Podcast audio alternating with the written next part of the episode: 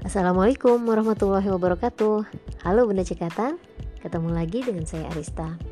Hari ini saya ingin sedikit bercerita Mengenai pengalaman saya ketika kemarin berkeliling mencari keluarga.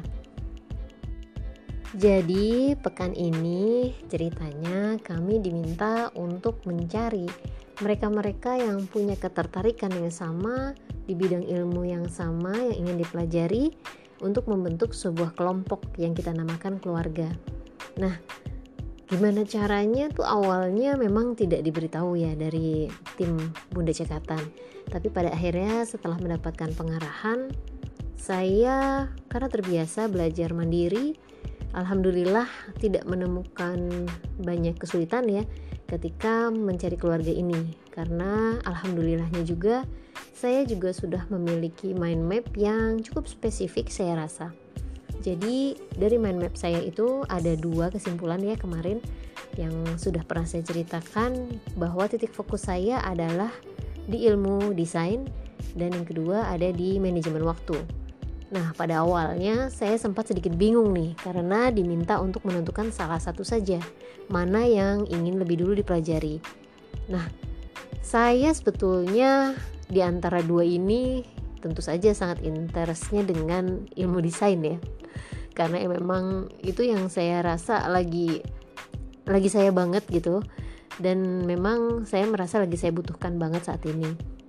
Nah sayangnya kemarin di awal saya sempat tidak menemukannya di regional saya di Jogja tapi alhamdulillah setelah dipublish dari tim pusat bahwa sudah ditentukan kepala keluarga-kepala keluarga beberapa bidang-bidang ilmu, saya menemukan tuh ada nih ternyata desain. Tanpa pikir panjang, saya langsung gabung di situ.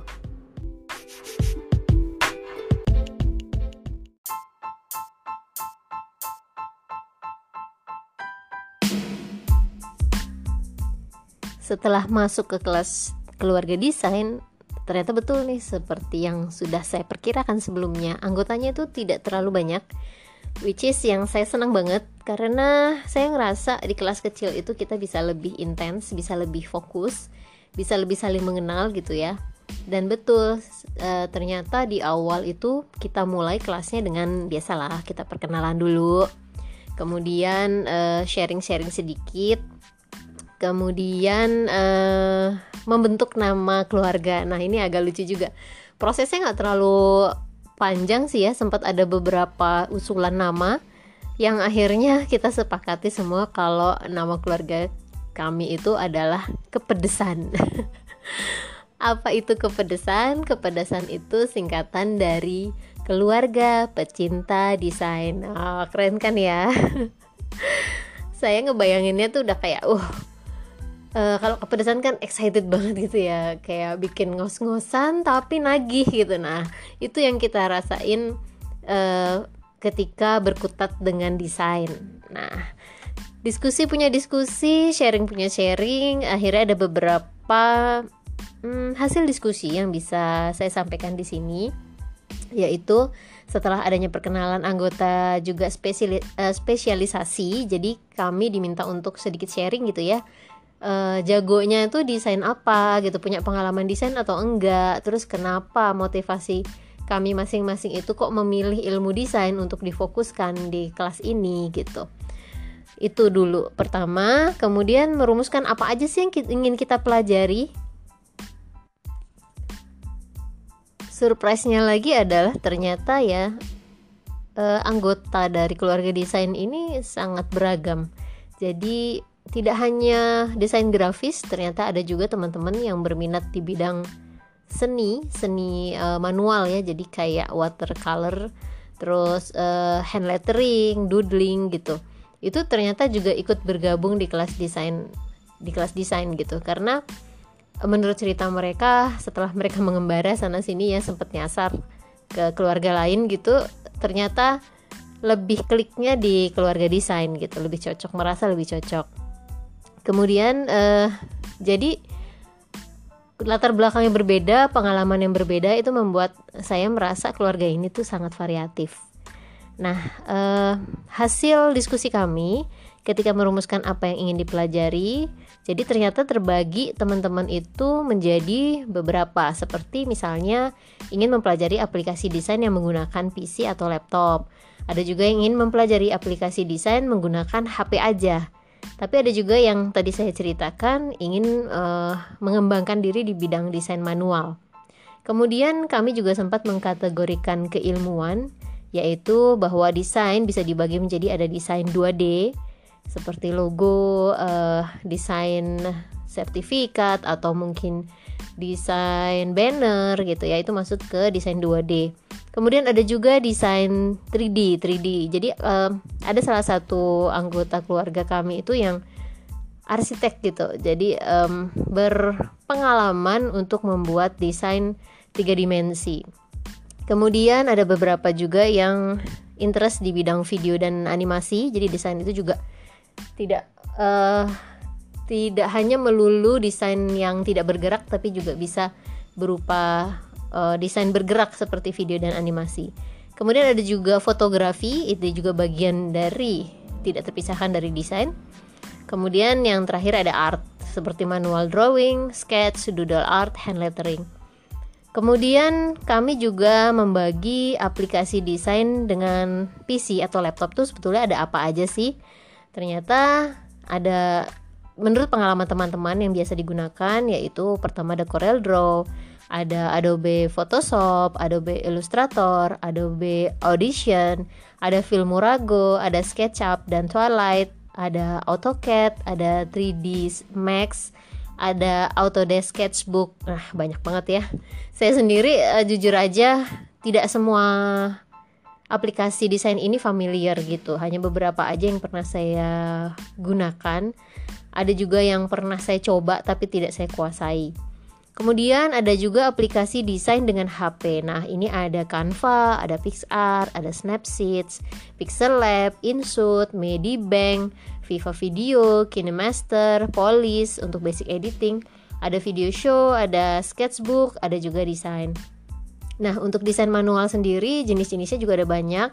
Contohnya ada doodle art, ada coloring yaitu watercolor, ada hand lettering, ada rapid sketch. Wah, duh banyak banget ya saya sendiri uh, beberapa aplikasi beberapa istilah yang teman-teman sampaikan itu ada yang awam gitu ya. Jadi walaupun saya alhamdulillah sekarang sudah mulai merintis um, pengembangan diri saya ini ke arah desain dan juga sudah sekaligus merintis usahanya ya di bidang merchandising di bidang desain and merchandising. Tapi uh, saya mas merasa masih banyak butuh belajar